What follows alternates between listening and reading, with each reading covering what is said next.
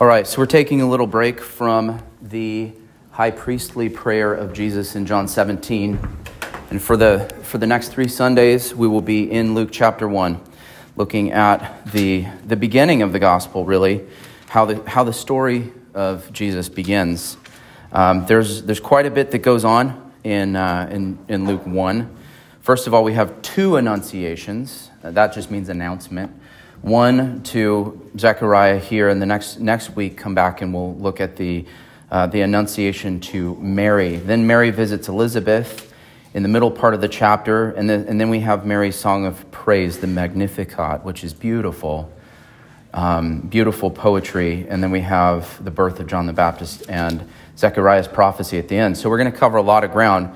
It's a great story. Um, it's a beautiful story, really, of, of two families um, and what God does through them to bring about his plan. So that's what we're going to do this month. Um, this morning, as we look at Luke 1 uh, 5 through 25, we're looking at uh, what I've entitled The Beginning of the End, and, and I'll show you why. But it breaks down, it's a story, and I love, I love teaching stories. There's so much here.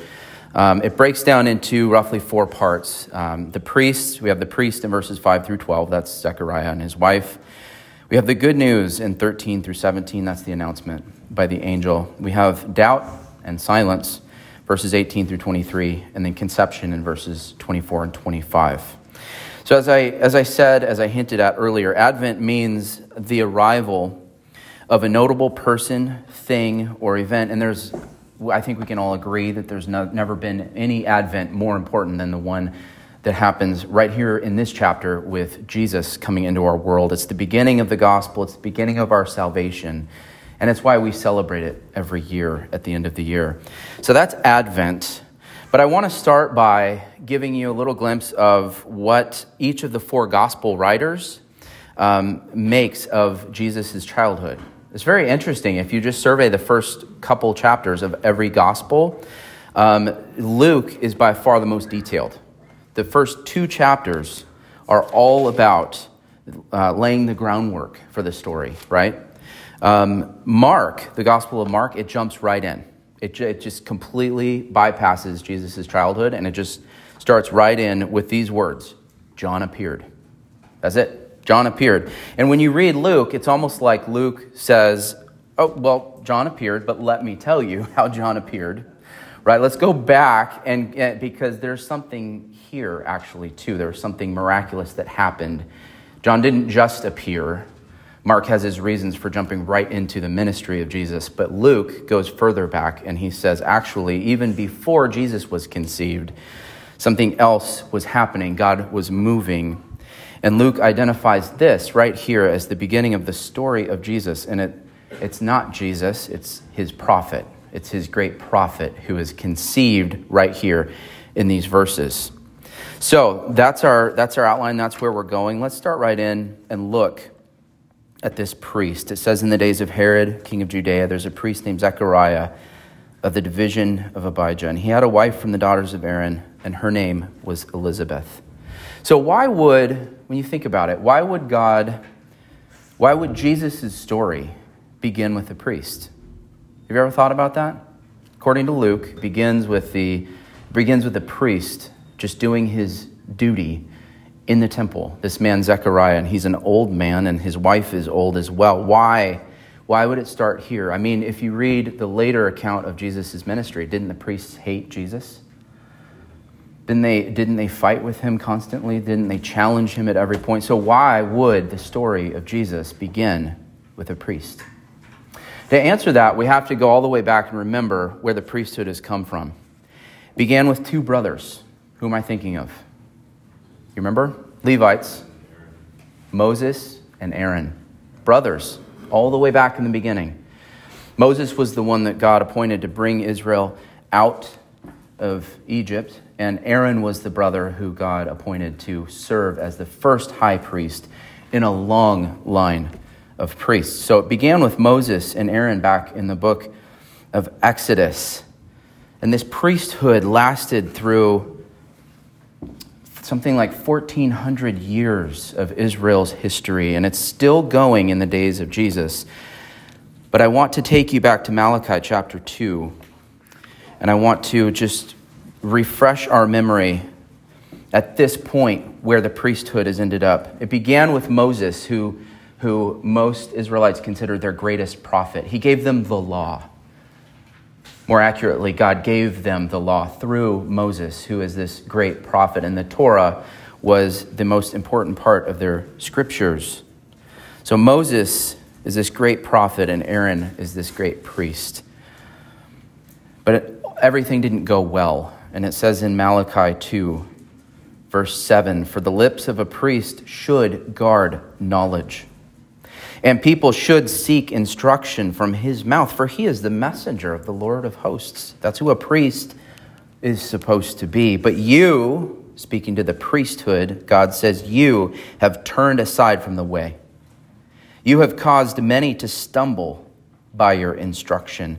You have corrupted the covenant of Levi, says the Lord of hosts. And so I make you despised and abased before all the people, inasmuch as you do not keep my ways, but show partiality in your instruction. There are serious problems in the priesthood at this point in Israel's history. It's rotten with corruption and pride and hypocrisy, as Jesus will go on to point out during his ministry. But but there was, there was at least one priest who was not that way. One priest who was not partaking of that pride and that corruption and that self serving hypocrisy. And that, that man's name was Zechariah, and he was old. It says that he was aged, advanced in years, and his wife was also walking blamelessly in the law of the Lord. These people were faithful they took the law of God seriously for what it was, not for their own personal gain. And they were authentic and they were genuine in their faith in the sight of God.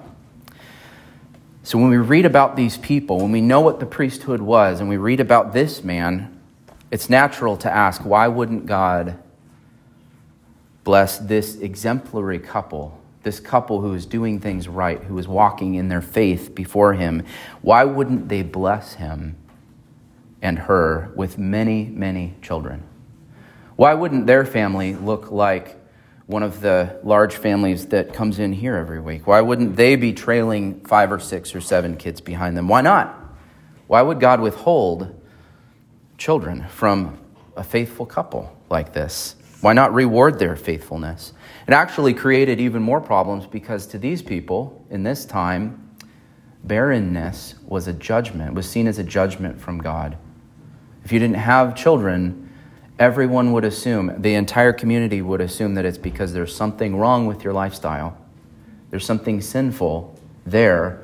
God doesn't like it, and He's withholding children from you. That's the way they saw it. So, what we have here is a couple that's walking faithfully before the Lord, but being judged and condemned by their community, most likely. So, Luke goes out of his way to let us know that these people aren't being punished.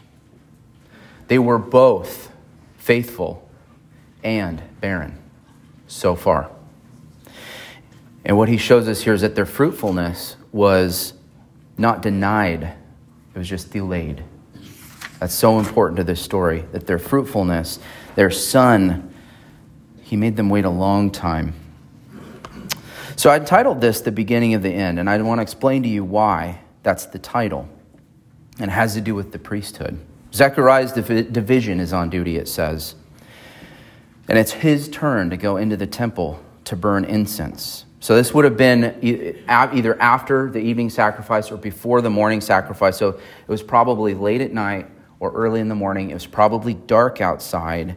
And by lot, which is just uh, a way of drawing lots, it's a way of deciding by chance um, who gets to do something. By lot, Zechariah was chosen to carry fire from the altar of the burnt offering that's outside into the holy place. Not the most holy place, but the courtyard or the, the room just outside of the most holy. It's the, the room of the priests, the holy place, and take it to the altar of incense there. So there were, there were 24 at the time, there were 24 courses of priests who would take turns for a week at a time serving at the temple. And there, there were as many as 18,000 priests in Israel. which means that this moment, this thing that Zechariah is doing, is possibly a once in a lifetime opportunity for him. It's definitely a rare occasion. Okay, this is special for him. He gets to go into the place that he's heard about his entire career. Maybe, maybe he's been in there before. But no matter what, this is special. I get to preach to you every week. This was something that a priest would only get to do once, probably. And it's his turn. Now, entering the temple, as, as I'm sure you're, you're, you're tasting or you're feeling in this, in this passage, entering the temple meant approaching the presence of God. The most holy place is where the, the holy presence of the Lord dwelt. And the closer you got to him, the more you would sense that presence. And he gets to go in to the holy place just outside the Holy of Holies. And it's a beautiful scene because right on the other side of the door, the community of believers is praying. They're probably praying for him. You know why? Because it's dangerous to be in the presence of the Lord because it's dangerous to be inside of the temple. They're praying for him, they're praying for their, their own needs, they're praying for their country, they're praying for the, hopefully, for the spiritual state of their city. And the, and the believers in this place, God's people, are gathered and praying, and He's doing this thing that is so special to Him. So, the thing to note here is that it, it, Luke goes out of his way to report that not only, not only is Zechariah a Levite, but Elizabeth is too. She's from the daughters of Aaron. She traces her lineage back to that first high priest, and this is the one who will be pregnant with the great prophet John. So, what this means is that God brings the final and the greatest prophet in the Old Testament tradition, he brings that prophet out of the priesthood. The final prophet of Israel comes from the priesthood, and that's significant because the priesthood, for all of its problems, it has one final important role to play in God's redemptive plan. And it's not mediating forgiveness. Their sacrifices were going to be irrelevant very soon. Their role, the final role that they have to play, is producing the prophet whose career would overlap with the Messiah's, and he would announce and he would prepare the way for this Messiah that had been long awaited. So you might say that Zechariah is the first person to step across that threshold into a new age of history. The angel comes to a priest because God is setting up a new priesthood. That's what's happening here. The real high priest is about to be born, and he will have a Levitical prophet to announce his coming, a man a man who represents both the priesthood and the office of prophecy down through the ages. In John, he's a Levitical prophet, and he will take the torch of Moses and of Aaron and he will hand it to Jesus. And that's why it's so significant that both Zechariah and Elizabeth are Levites. Now, he will do this. John will do this. And there's lots of material in here about what John preached and what he did. He will do this thing, and all of the priests and the prophets come down to one man, this, this one who's a baby when we first meet him, John the Baptist. And what does John the Baptist say? In John 3:30, looking at Jesus, he says, he must increase and I must decrease. So when he says that, when John says that, he's speaking for the entire tribe of Levi and the entire prophetic office that came before him. Jesus is the true and final priest, the true and final prophet, and he must increase. That's what's happening here. The greatest prophet of Israel said those words, and this man is his father. He's just a humble priest going about his work in the temple. So that's the setup, that's the scene that we have. Now we have the good news. Something, there's a complication in the story in verse 13. Actually, it starts in verse 11. It says, There appeared to him an angel of the Lord standing on the right side of the altar of incense, and Zechariah was troubled when he saw him. Listen, if something goes wrong inside the temple, that could be bad for him. Something is out of the ordinary and he messes up. Okay, they had a, this was well rehearsed. He knew exactly what to, probably counting his footsteps. And here's something that's not supposed to be there an angel waiting to tell him something. But what I love about this, what I love about it, is it's not an angel who's just standing there with his arms crossed, all solemn about it. This is a happy angel. Do you get that?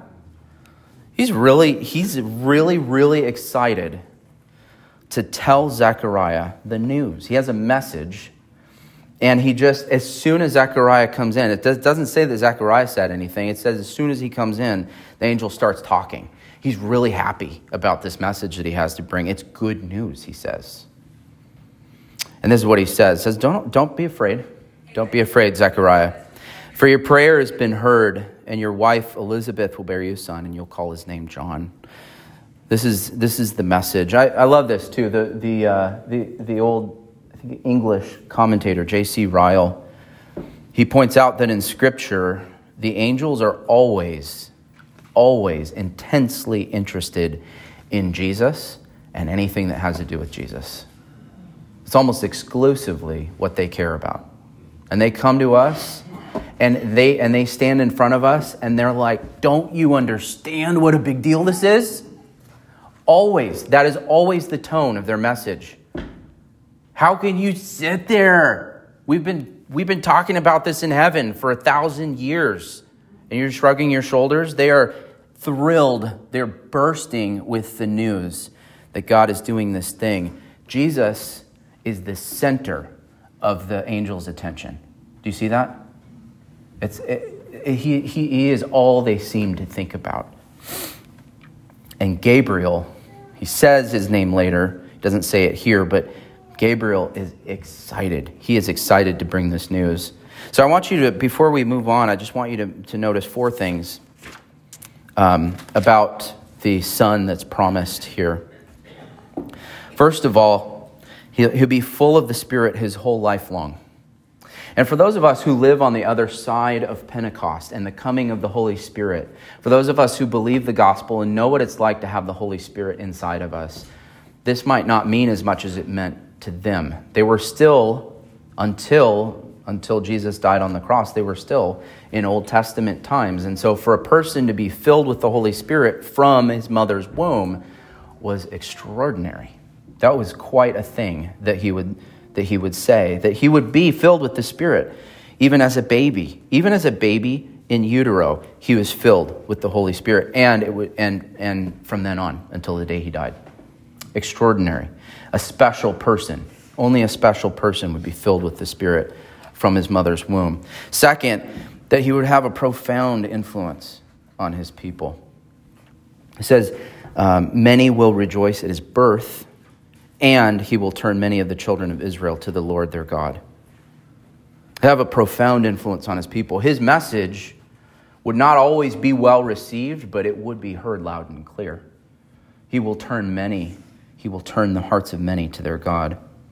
What a, what a great thing to hear. I mean, as a parent, to know that your child would have that kind of role in God's kingdom, this is what they had been waiting for. This is what they had been praying for for hundreds of years, and now here comes someone who's going to have a central role in that plan.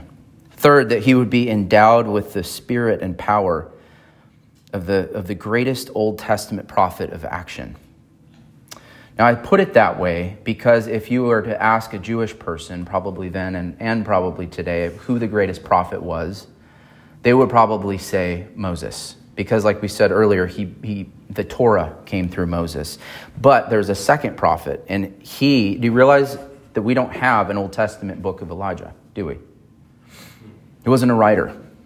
He wasn't he did deliver messages to people but unlike the prophet jeremiah and the prophet isaiah through whom god had a lot to say elijah was a prophet of action primarily when you think about it the things the stories about him are about him raising the dead and defeating the prophets of Baal on Mount Carmel. All of these things that he did, he was a prophet of action. And so when the angel tells Zechariah, Your son is going to be in the spirit and, the, and power of Elijah, what he's saying is he's going to be a prophet of action. He's going to do things that, get, that change people. And the primary thing that he would do would be to baptize and also to preach repentance. But he would be different and he would be powerful, and they wouldn't be able to ignore him because of he would be just like Elijah. And then the fourth thing is that he would be given a precious mission, precious to God's people. It says that he was, he was being sent to turn the hearts of the fathers to the children and the disobedient to the wisdom of the just. And here it is the mission to make ready for the Lord a people prepared. What a calling! What an amazing calling to be given. Now, before we go any further, I want to give you two, two proofs that this was from God's hand, from, from the Old Testament. I want to show you from the Old Testament that this was very intentionally a fulfillment of prophecy. And, and Andrew already read one of the, one of the things. Uh, the, the first thing is the reference to prophecy, and the second thing is the historic pattern. So, Malachi 4, verses 5 and 6. These are the last two verses in the Old Testament, by the way. These are the last, this is the last thing God had to say before he went quiet for 400 years. Behold, I will send you Elijah the prophet before the great and awesome day of the Lord comes. And he will what? He will turn the hearts of fathers to their children and the hearts of children to their fathers, lest I come and strike the land with a decree of utter destruction. And so here we are in the temple, and an angel is telling a priest that your miracle baby is going to turn the hearts of the fathers to the children. And he's referencing that prophecy that had come 400 years earlier. And he's saying it's happening. It's starting right now. It's starting in your family. It's starting in the womb of your wife. Now that's the other that's the other way we know that this is from God is, is the historic pattern. Anyone remember off the top of your head, there are some women in the Old Testament who conceived miraculously. Can you think of anybody? Shout it out. Hannah and Sarah. Those are the two that I have written down. Hannah, who she was not old. We're not told that Hannah was old. It's the very beginning of the book of 1 Samuel. We're not told that Hannah was old, but she had been barren for a long time. So she wasn't young. And she had been begging and pleading with God to give her a son, and God finally does. And it's the prophet Samuel. And then, back in Genesis, the nation of Israel began with a miraculous birth. You remember that? With a miraculous conception, just like this one. Sarah, the wife of Abraham, waited decades until she was way past, way past childbearing time. And then God said, Here's your son, Isaac. And she gets pregnant. She is old and barren. And so we have the son of a promise in Sarah and Isaac, and we have the son of a desperate request in Hannah and Samuel. And so, twice in the history of Israel, at least twice, God had given a highly important son to a barren woman, one of whom was well beyond her childbearing years. And that means that whenever God, listen, it's a signal. When God gives a miracle son to a barren but faithful woman, his plan to save the world is about to move forward. And that's your first point, fill in the blank in your bulletins there. When God gives a miracle son to a barren but faithful woman, his plan to save the world, is about to move forward. And that's what's happening here. Zechariah's son would make the people ready for their Savior, he would soften their hearts, he would talk to them about their sin as prophets do, and he would baptize them into repentance. And that, that was a long time coming. That was hundreds of years in the waiting. In a sense, this is so interesting to me because do you know that in the, in the Old Testament, how many times does God refer to Israel as a, as a woman, as his wife? You remember that? All of the times he's talked about Israel. You're, you're my unfaithful bride, but I still love you. So, Israel is like a woman in the Old Testament and the prophets. And in a sense, Israel herself, at this point in history, is like a barren woman well past the time when anyone would say, she can still bring life into this world. That's Israel. That's the nation of Israel at this time. And yet, here it comes. And when that happens, God's doing something. When everyone has given up hope, that's when God likes to move. Now, I'm not going to call anyone out. However, we do have some people in this room this morning who we might say were advanced in years. Do we not? And what if, I'm just saying, what if one of you walked in next week through the back door and said, This is crazy, but after Dory, I'm up. It's my turn. What would that be like? That would get our attention, wouldn't it? That would, that would get our attention as a community. God, we would not be able to ignore the fact that God's doing something. God's doing something. Do you see why Luke started with this? You see? Because he talked to those who were here for this, and he knows that this made ripples in the community. It says, it says in verse 14, many will rejoice at his birth. This wasn't private. You can't it's very, very difficult to keep a pregnancy private. And so this would be a sign not just to Zechariah and Elizabeth, but to the entire community. The pregnancy itself would be a sign, let alone the baby who comes. All right, so our next section, what do we see next? And it's Zechariah's reaction to this news.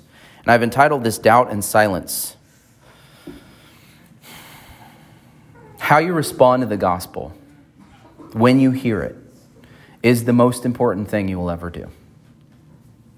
How you respond to the gospel when you hear it is the most important thing you will ever do. So, watch closely what happens when Zechariah hears the gospel and what he says. In verse 18, he says to the angel, How will I know this?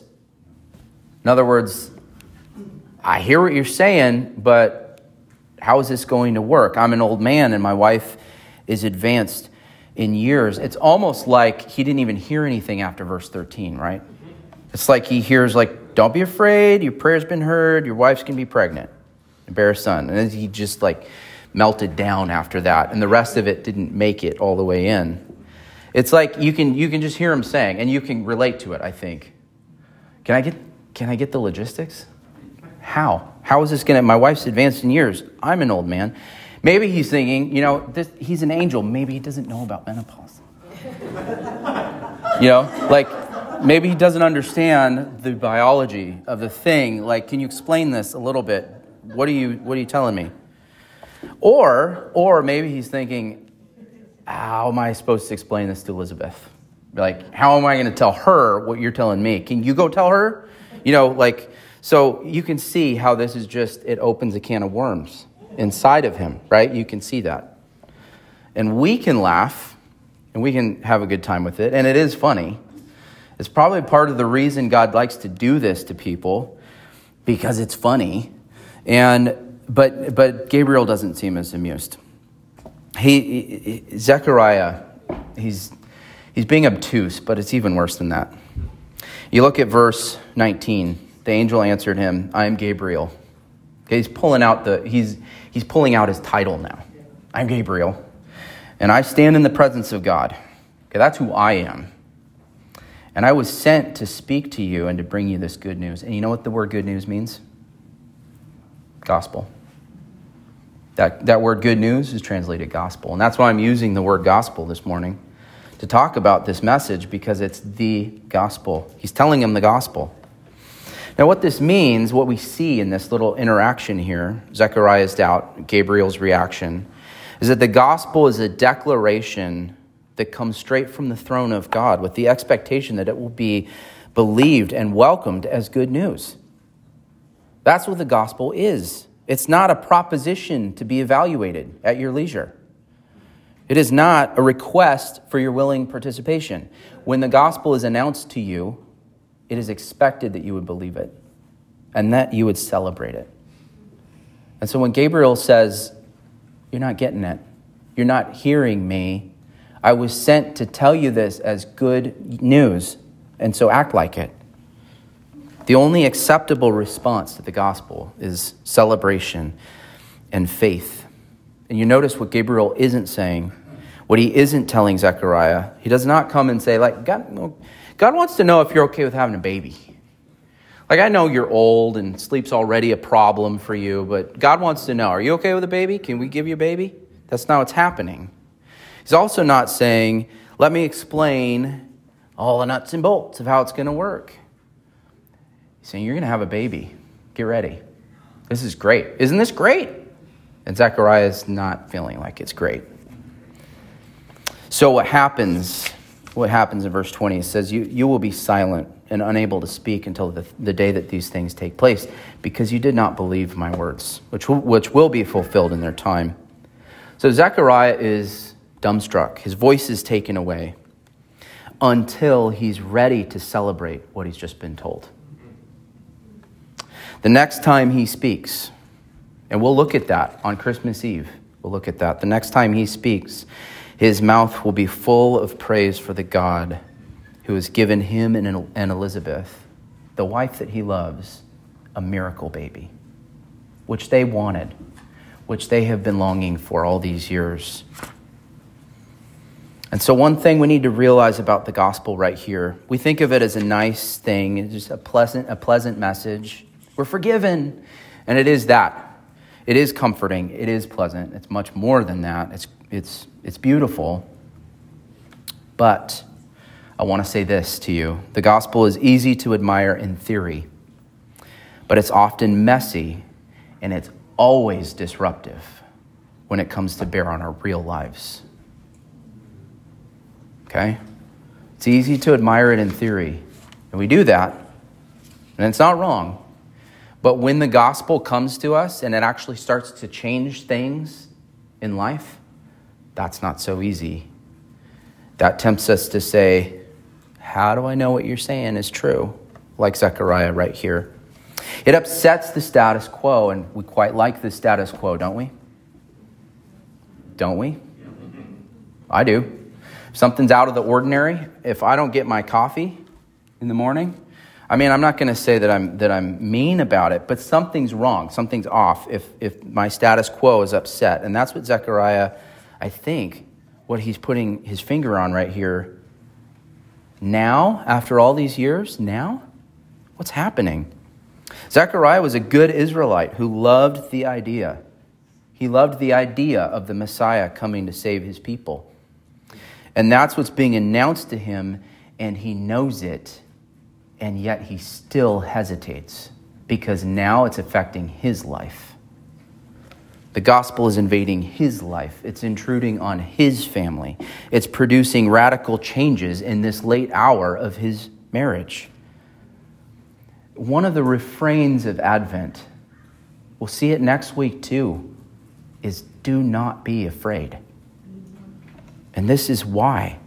Advent is when God does something radically new and disruptive, when his ancient mercies come to us as suddenly and unexpectedly when His grace floods our lives and breaks over us like a brilliant sunrise. The arrival of God's power is never comfortable or expected, and it turns our lives upside down. It does that. When God's grace begins to dawn on you in power, it's, it can be disturbing.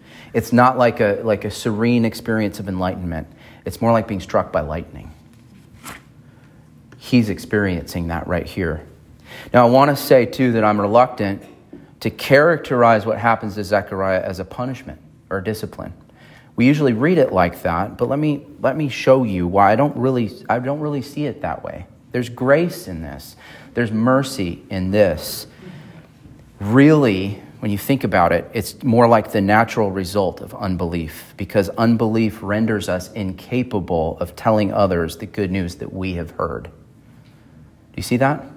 That's what the angel says, what Gabriel says in verse 20. He says, You will be silent and unable to speak because you did not believe my words. And when you and I don't believe the good news, how can we tell anyone else about it? He's not believing it, so he can't say it. Do you see? There's a lot of symmetry. There's a, there's a lot of irony in what is what, what is happening here. And so I want to ask you, where have you noticed yourself hesitating with God? Is your heart dull to the things that He has told you to rejoice in?